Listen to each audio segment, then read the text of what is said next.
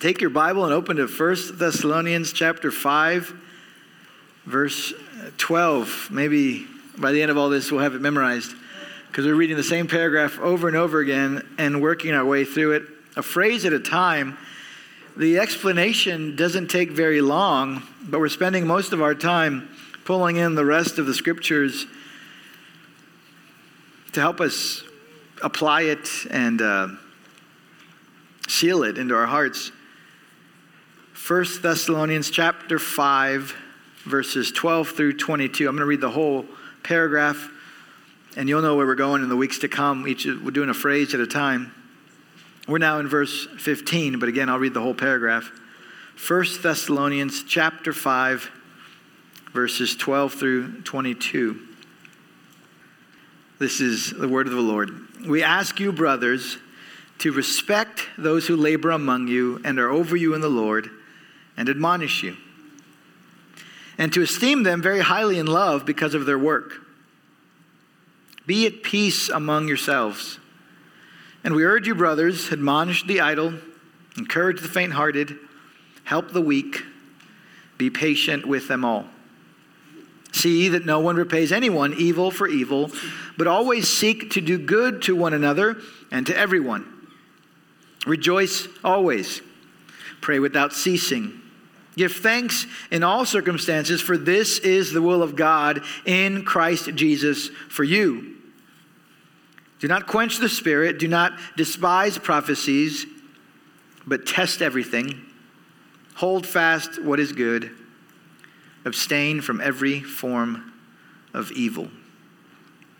Father, we pray your Spirit would teach us as we study your word, and we pray that He would move us to make changes where we need to make, and He would sanctify us so that our hearts are aligned with your truth and with your heart, we ask in Jesus' name.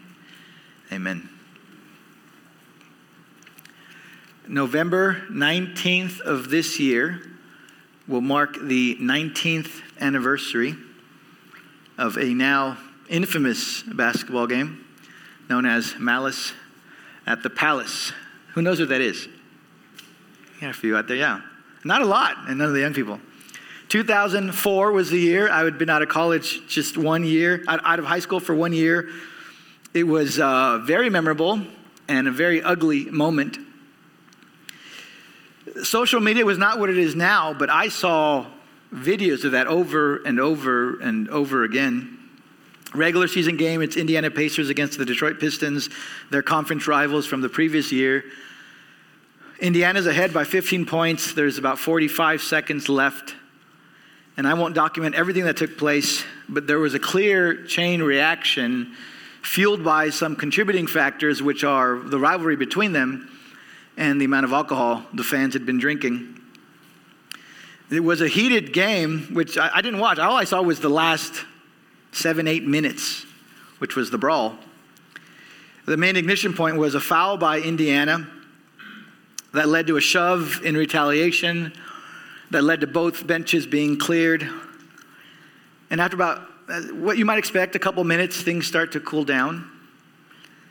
But then a fan threw a beer cup onto a player, and the fight erupted beyond the court and the sidelines. Players went up into the stands to fight. Fans came down onto the court to fight.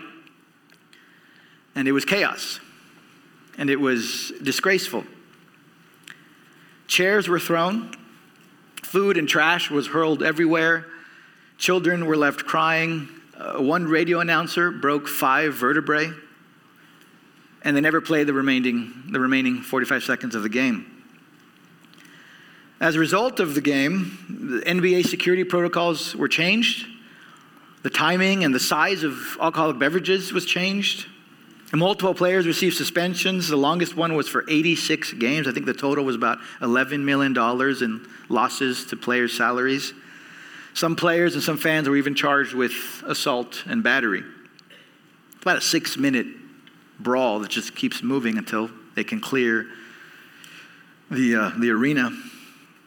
As you watch the brawl, and this happens in any, if you watch a sports brawl when the bench is clear, there's always four different groups. One group is very, very few. If, you're on the team, you, you need to clear the bench. So very few people are just sitting out. That'd be the fans just watching.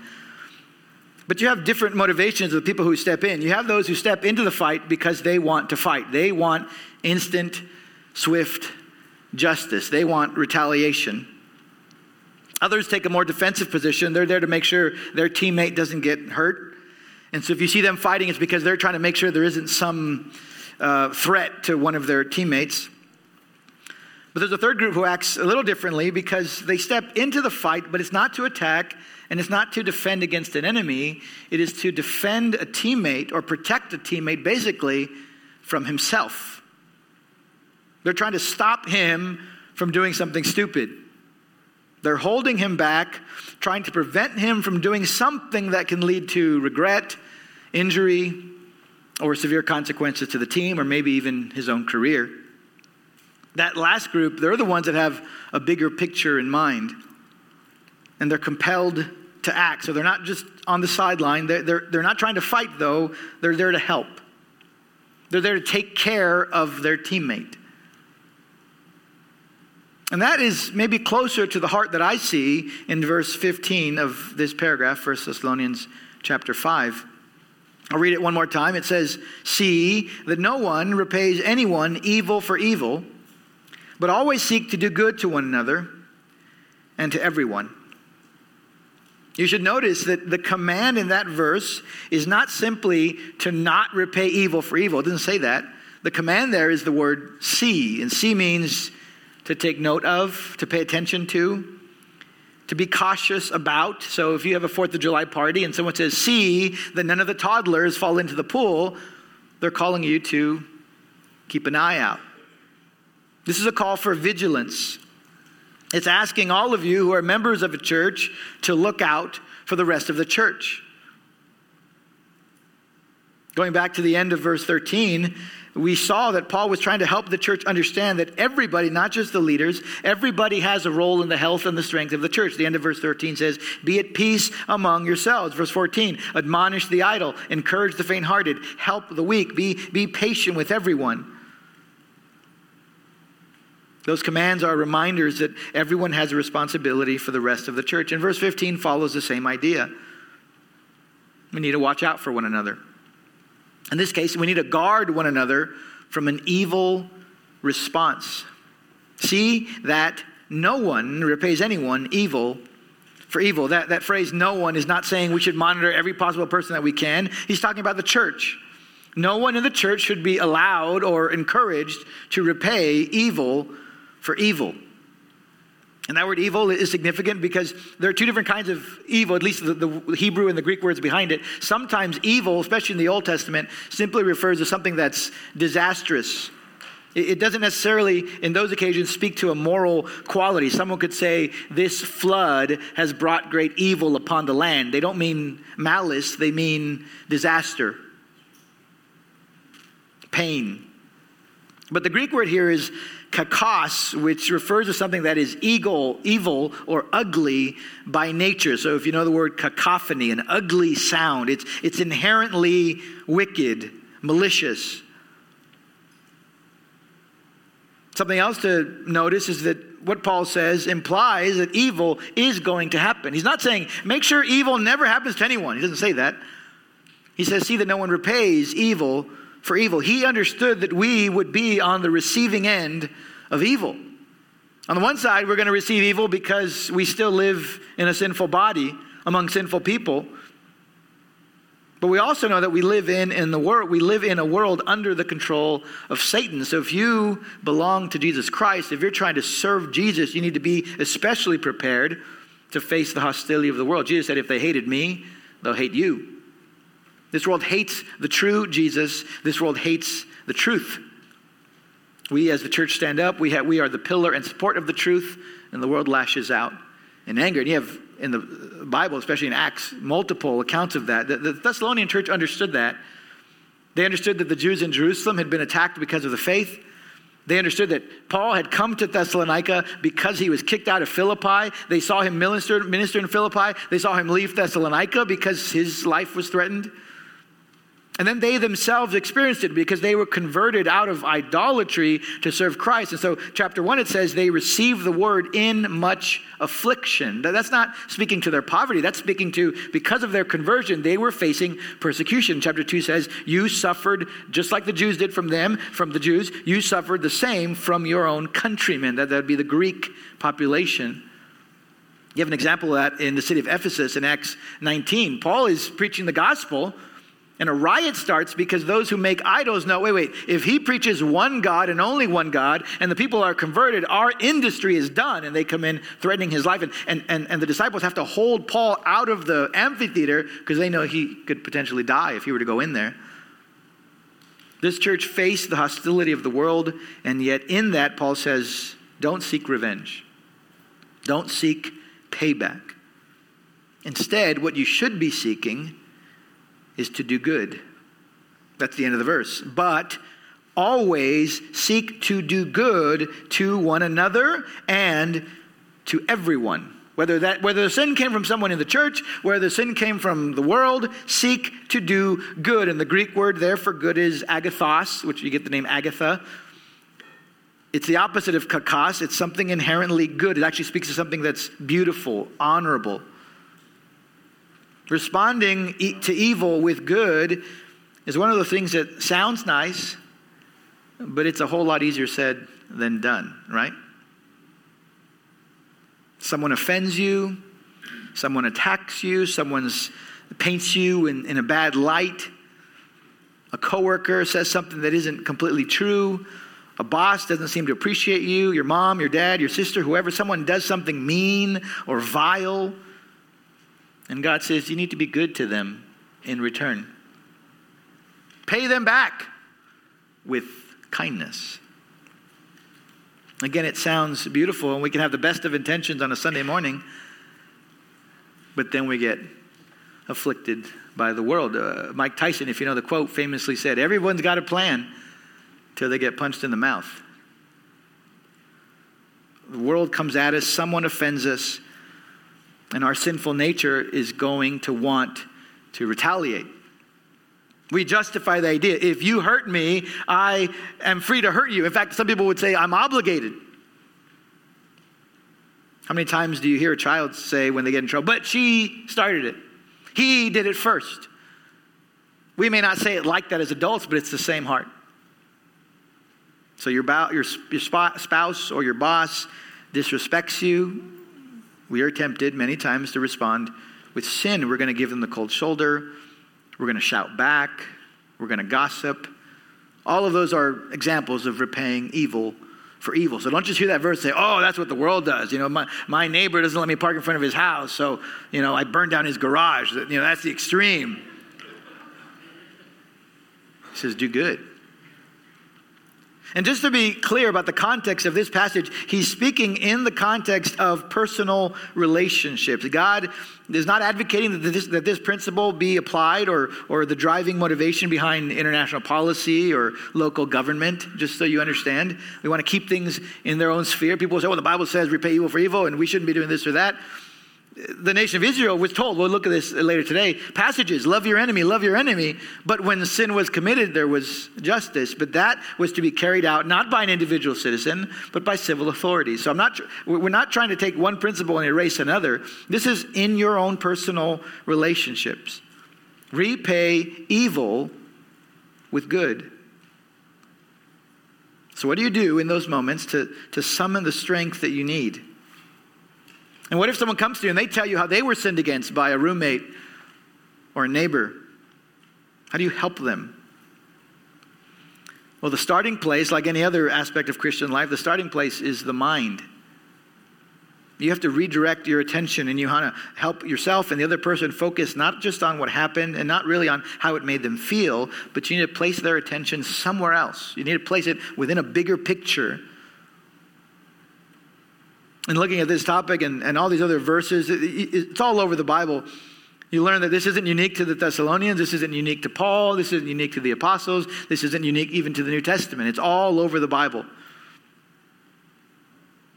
So they studied and tried to think through how to do this. What we're going to do this morning, instead of having us jump all around our Bible is I'm just going to give you the outline or the answers up front. Then, if you want to jot them down, you can, but then we'll go through the scriptures in order. And hopefully, that one should support what I'm telling you, but also maybe give you some ideas for, for study later on. We'll see some examples, we'll see some other connecting principles. Here's the outline up front. If you want to help yourself or help a brother respond appropriately when they're sinned against, you should direct your attention to five things. Number one, you point yourself or you point the other person to God's sovereignty. That's number one God's sovereignty. God knows what's happened, He's aware of it, and He's still on His throne. He is sovereign, He's all powerful. He has allowed or ordained that this happen, and He's in charge. He's not lost his position on his eternal throne. That's his sovereignty. Number two, you point them to God's nearness. He's not sovereign and detached, he's with you. The command to weep with those who weep is an expression of the, the, the, sympathy of God and Christ, our great high priest. He's, he's with you, he understands the pain. Christ was sinned against. Number three, we should also look to God's love. Because when a child is told no by his parent, he might say, Well, uh, they don't love me anymore. They're looking at one incident. And we do the same with our Heavenly Father. Something happened. I don't like that. It's painful. It may even be painful for an extended period of time, and we can doubt God's love. And even in the pain, we have to acknowledge God loves us. Romans 8:28 there's still a plan that he has for us. He, there's a loving purpose behind what's going on. All things work together for good so we look to God's sovereignty, we look to God's nearness, we look to God's love. Number four, we look to God's reward. Also from Romans 8, the, the, the, the, pain, the trials of this life aren't worth comparing to the joy that is set before us. This is all going to be worth it in the end. Christ, by his Spirit, has guaranteed a final victory. His love, our salvation, none of that's in jeopardy. And as secure as our salvation is, so is the judgment of those who reject. And so, point number five is God's vengeance. Look to God's vengeance. It's tempting to think, yeah, but if I don't deal with it now, when is this going to be dealt with? And the answer is when Christ comes. Nobody gets away with sin. True justice will be done one day fully. So that's the outline up front. You look to God's sovereignty, look to God's nearness, look to God's love, look to God's reward, look to God's vengeance. As you talk with someone, maybe there's an avenue there they're not considering. Doesn't make the pain go away, but it sets it within the broader picture. It combats the lies they're saying. God is mad at me. They're not going to get, what about justice? With those points in mind, now you can all take a nap. Now let's go back to Genesis. I'm going to go through start to finish, just jumping. There's so much that's connected to this principle, but I want to just, not, I, I can't even say the highlights, just the things that stood out to me, but lay them before you, and maybe something by the Spirit of God will, will strike with you as you think about this principle. Again, it's not a complicated principle, but it's what sets the people of God apart from the people of this world. Go to Genesis chapter 50, last chapter of the book.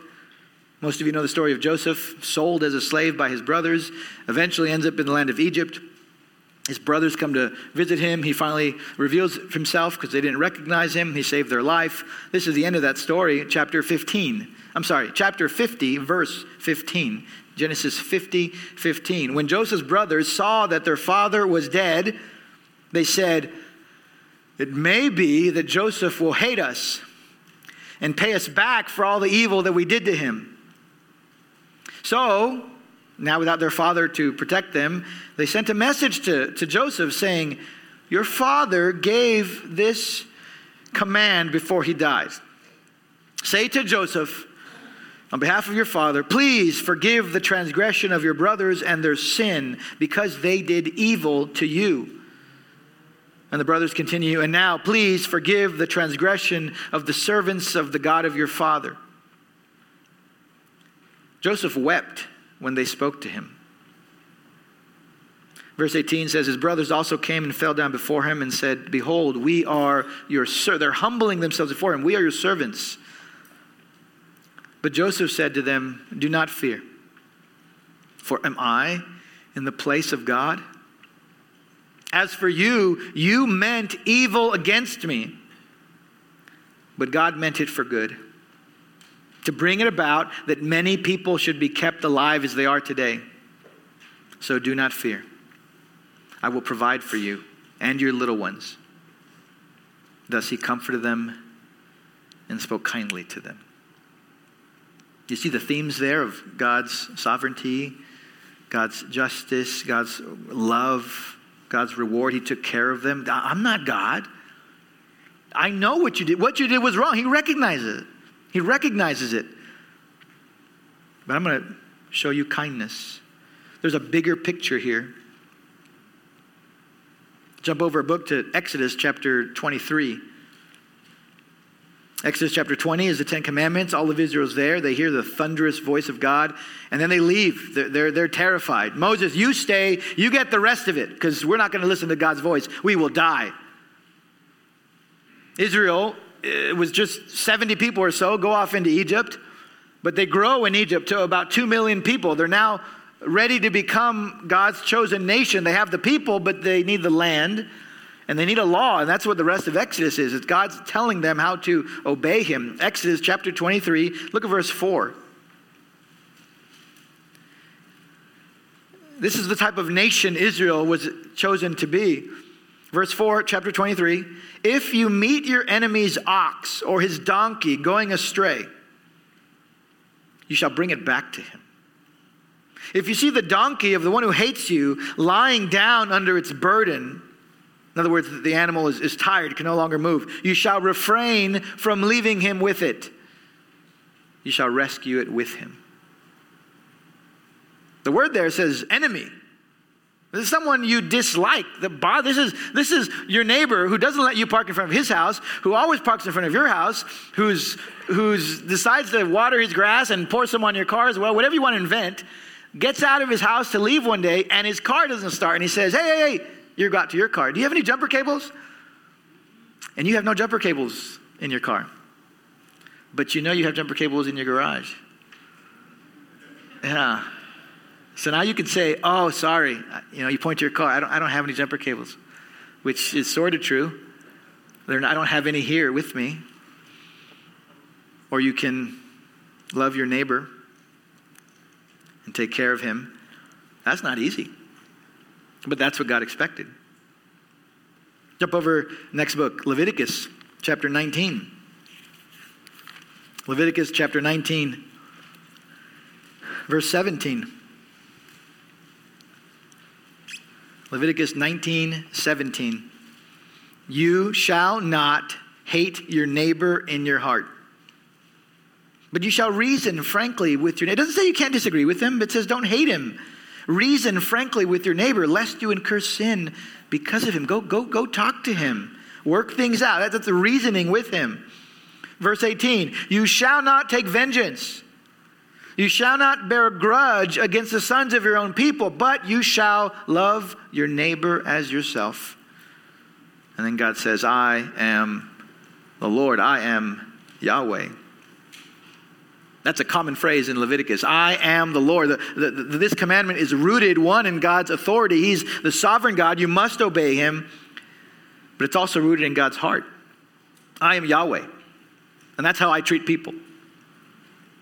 You shall not take vengeance. You shall not bear a grudge. We serve a God who is patient, slow to anger. And so we show love to our enemies because God loved us even when we were his enemies. That, that's the message of, of the cross.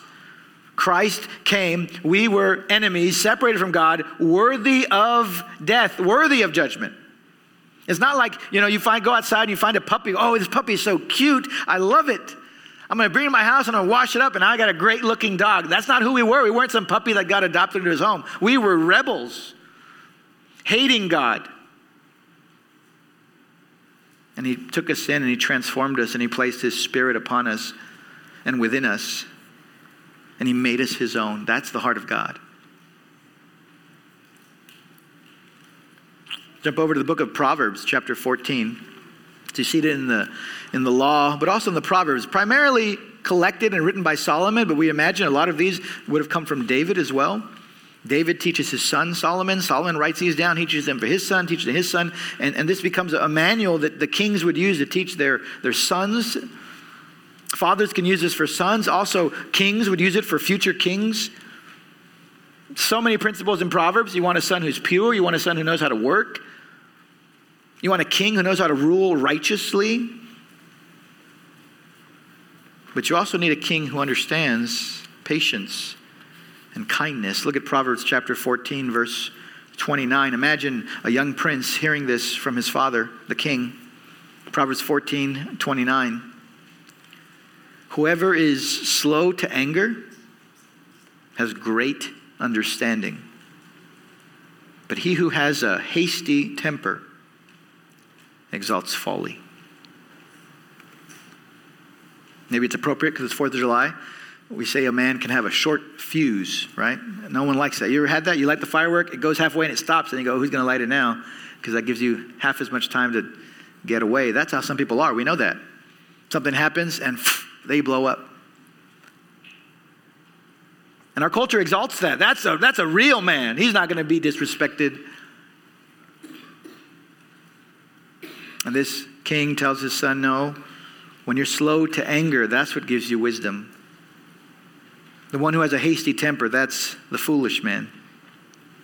Jump over to chapter 15, verse 18. Proverbs 15, 18. A hot tempered man stirs up strife. This is going to get bigger than you want it to. But he who is slow to anger quiets contention. You got to learn. This is, this, is, this is God telling us these things for our own good. You're not, you're not helping this. You think your sin is telling you, oh, okay, you're going to fix it. You're going to get mad at them, and they're going to go, oh, okay, sorry. And then the fight's over. And that's not how it works, right? You get mad, and it just grows from there. Chapter 16 of Proverbs, verse 32. 1632. Whoever is slow to anger is better than the mighty and he who rules his spirit, that's self control, is better than he who takes a city. The, the, the, champions of the time who would lead armies and conquer cities. He says, Do you want to be someone like that? You learn to control, not a soldier, not, not, not, not uh, your enemies. You learn to control yourself. Next chapter, Proverbs 17, verse 14. The beginning of strife is like the letting out water. This is a breach in the dam. No one sees if a dam is, is, has been placed there for the protection of a city and you see leaks in, you go, oh, it's okay, it's just a little leak, no big deal. Because that's going to break. The beginning of strife is like letting out water. And so the wisdom there is quit the quit. Just quit before the quarrel breaks out. That's, that's how fights work, right? I sat in the car next to my brother. Someone breathed on somebody, someone poked somebody, someone pushed somebody, and then someone got in a, and then we got in a fight. That's how it works. Jump over to chapter 19. Proverbs chapter 19, verse 11. A lot of wisdom here. Good sense. Good sense makes one slow to anger. And it is his glory to overlook an offense. That is so contrary to the human nature. It is a glory. Did you see what that man did? He was offended and he didn't do anything back. In fact, he was kind. What a glorious man. That's not common. That's not what we think, but that's what God's word tells us. That's glory. Chapter 20, verse 3. It is an honor for a man to keep aloof from strife. This is personal strife. It's an honor. On the other hand, every fool will be quarreling. Lastly, same chapter, verse 22, Proverbs 20, 22. It says, Do not say, I will repay. Don't say that. Instead, wait for the Lord, and he will deliver you. God will take care of you. God's in charge. God sees what's happening. He'll take care of it. I'm sorry if I said that was the last one. I thought it was. Two more Proverbs 24. Proverbs 24, verse 17. Do not rejoice when your enemy falls. Let not your heart be glad when he stumbles, lest the Lord see it and be displeased and turn away his anger from him. Sometimes we're taught in cultural Christianity, oh, you're not supposed to, you know, we don't want any bad things to, to happen. But, but the motivation here seems to be no, no, God is judging your enemy, and you want that to continue. But if you begin to take a sinful pleasure in that and gloat in that, God says, okay, no, no, I'm done with him. Now I'm dealing with you. The last one, Proverbs 25. We'll, we'll, we'll see this again in, in Romans. Proverbs 25, verse 21. If your enemy is hungry, give him bread to eat. And if he is thirsty, give him water to drink. For you will heap burning coals on his head, and the Lord will reward you. You have the Lord's reward and you have the Lord's vengeance. Burning coals on the, on the head. Some theologians or historians believe that it was this practice in the culture when they were mourning. Some would do dust, some would do ashes, others would put on a plate and they would put hot coals as, as a symbol of their mourning. They may not even have been hot, but they had been burned. It was just a symbol of their, of their humility and their pain. It says, you, you, you treat your enemy with kindness, they're going to feel worse. They're going to understand their own foolishness. You, you can bring them to repentance. All that, again, is, is, is, a, is a king trying to t- help his son understand son, be slow to anger because God is slow to anger. In terms of vengeance, let's look at one minor prophet. Go to the end of the book of Joel. It's a little trickier to find. Joel chapter 3, the last three verses of the book.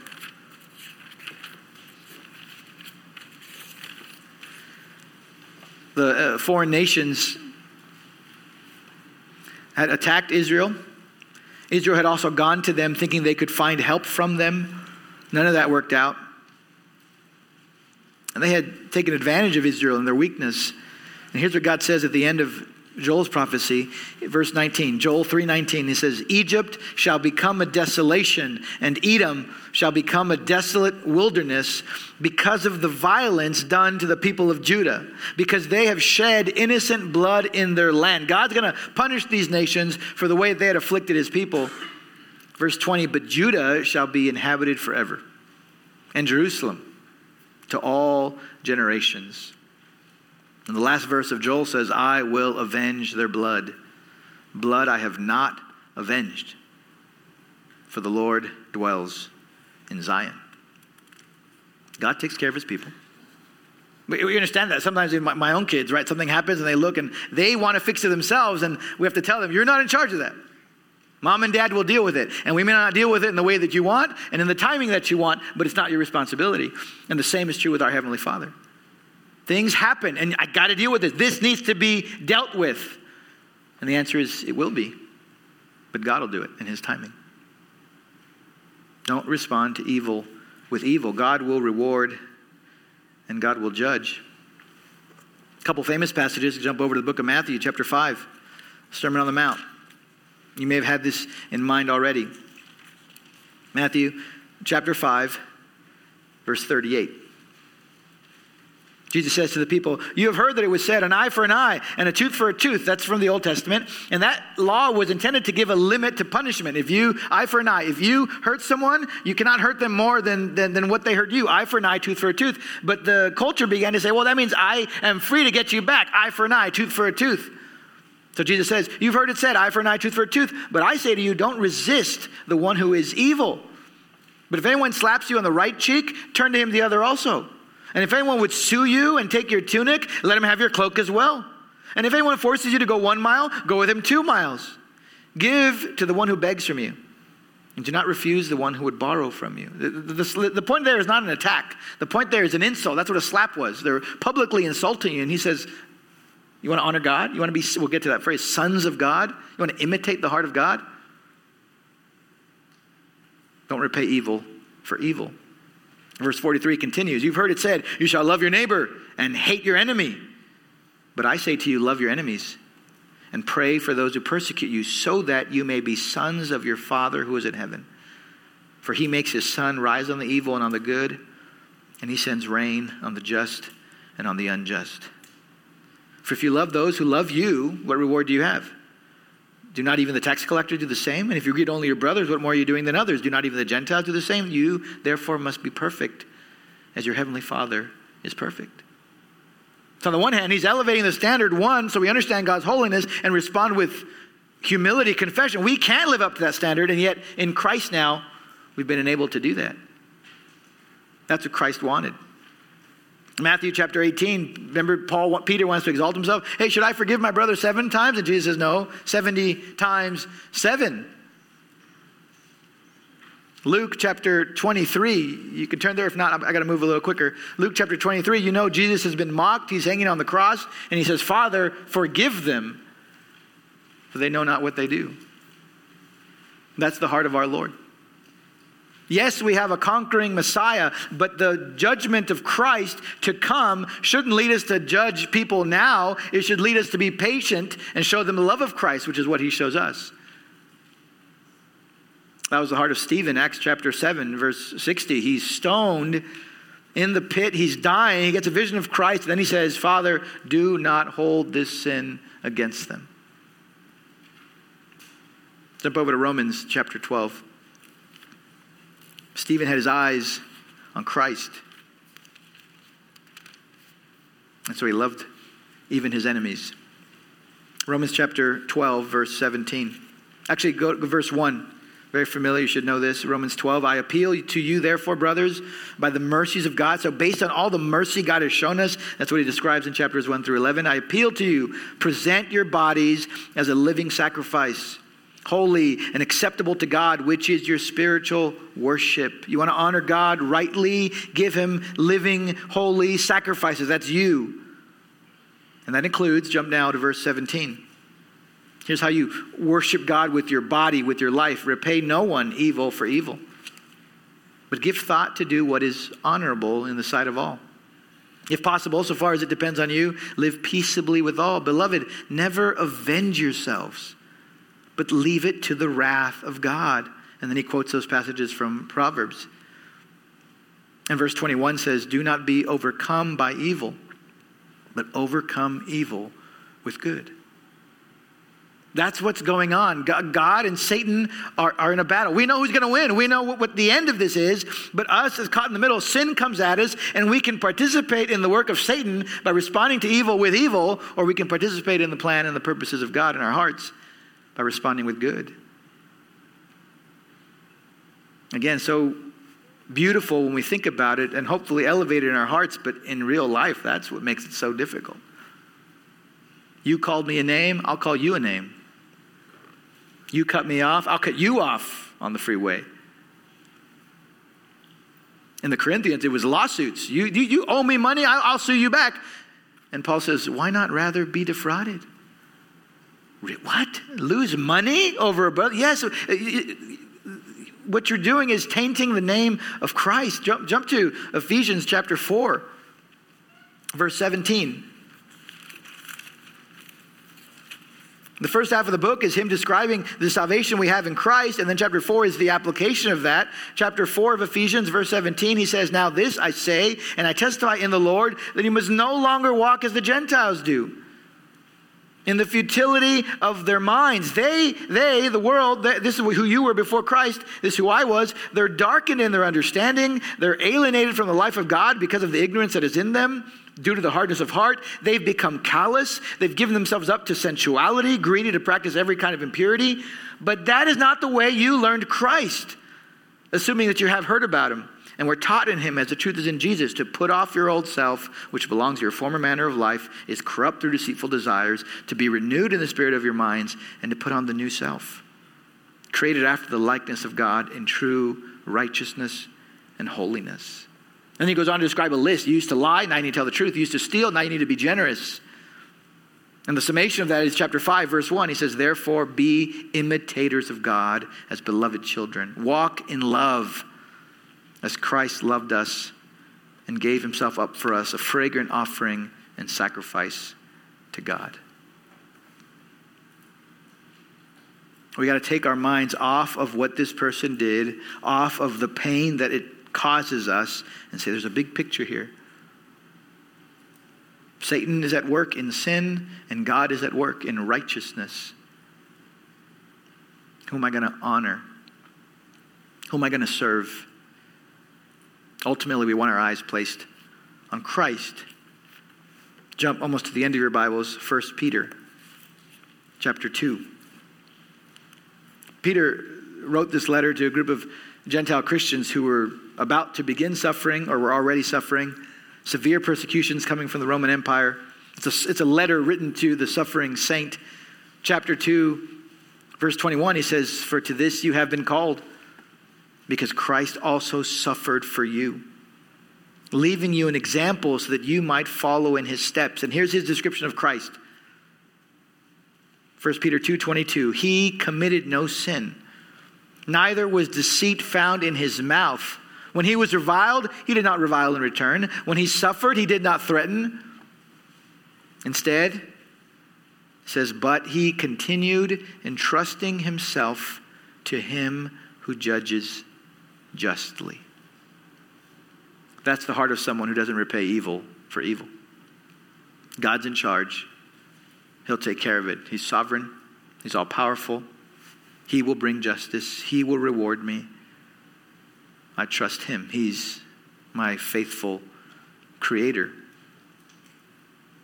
Chapter 3, verse 9 says the same thing Do not repay evil for evil or reviling for reviling, but on the contrary, bless. For to this you were called, that you may obtain a blessing. What God has done for you you're called to now do for the world. What he, some people say vertically, what God has shown you vertically, you're to stretch out horizontally.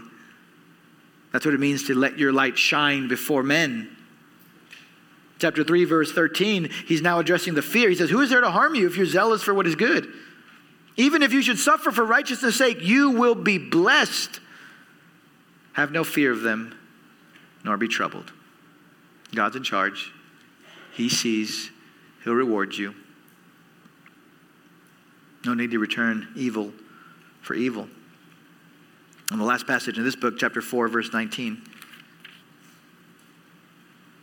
he ends up this section by saying, Therefore, let those who suffer according to God's will, that means you suffer for righteousness, not for sin, let those who suffer according to God's will entrust their souls to a faithful Creator while doing good. Last passage, just because we started in Genesis, go to Revelation chapter 2. A bunch of letters here to various churches, but you see the heart of Christ to tell them, you're gonna, it's going to hurt, but I'm with you. Revelation chapter 2, verse 8 to the, to the angel of the church in Smyrna, write the words of the first and the last who died and came to life. Jesus says, I know your tribulation. I know your poverty, but you are rich. I know the slander of those who say they're Jews and are not. They're the synagogue of Satan. Do not fear what you are about to suffer. Behold, the devil is about to throw some of you into prison that you may be tested, and for 10 days you will have tribulation. Be faithful unto death, and I will give you the crown of life. He who has an ear, let him hear what the Spirit says to the churches. The one who conquers will not be hurt by the second death. That's the nearness and the reward of Christ. And we need one another to remember these things. As a church, we're on a mission to glorify God, and part of glorifying God, our part in that is responding to evil with good. It's working toward the purposes of God rather than the purposes of Satan. So when you see something flare up, when someone comes to you and they may be hurt, they may be angry, but you realize they're being moved to respond in sin, you take them back to these things. Look to God's sovereignty, look to God's nearness, look to God's love, look to God's reward, look to God's vengeance. So that rather than responding with malice and anger, we can respond with the tenderness and the compassion and the love of Christ. Let's pray.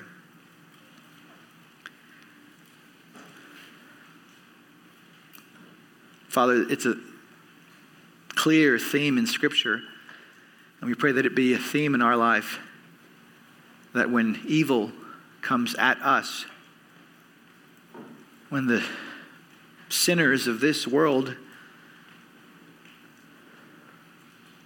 target us, our response would be kindness and grace. We have seen people respond to us with kindness and grace when we've sinned against them. We pray you enable us to do the same. We ask for the glory of Christ. Amen.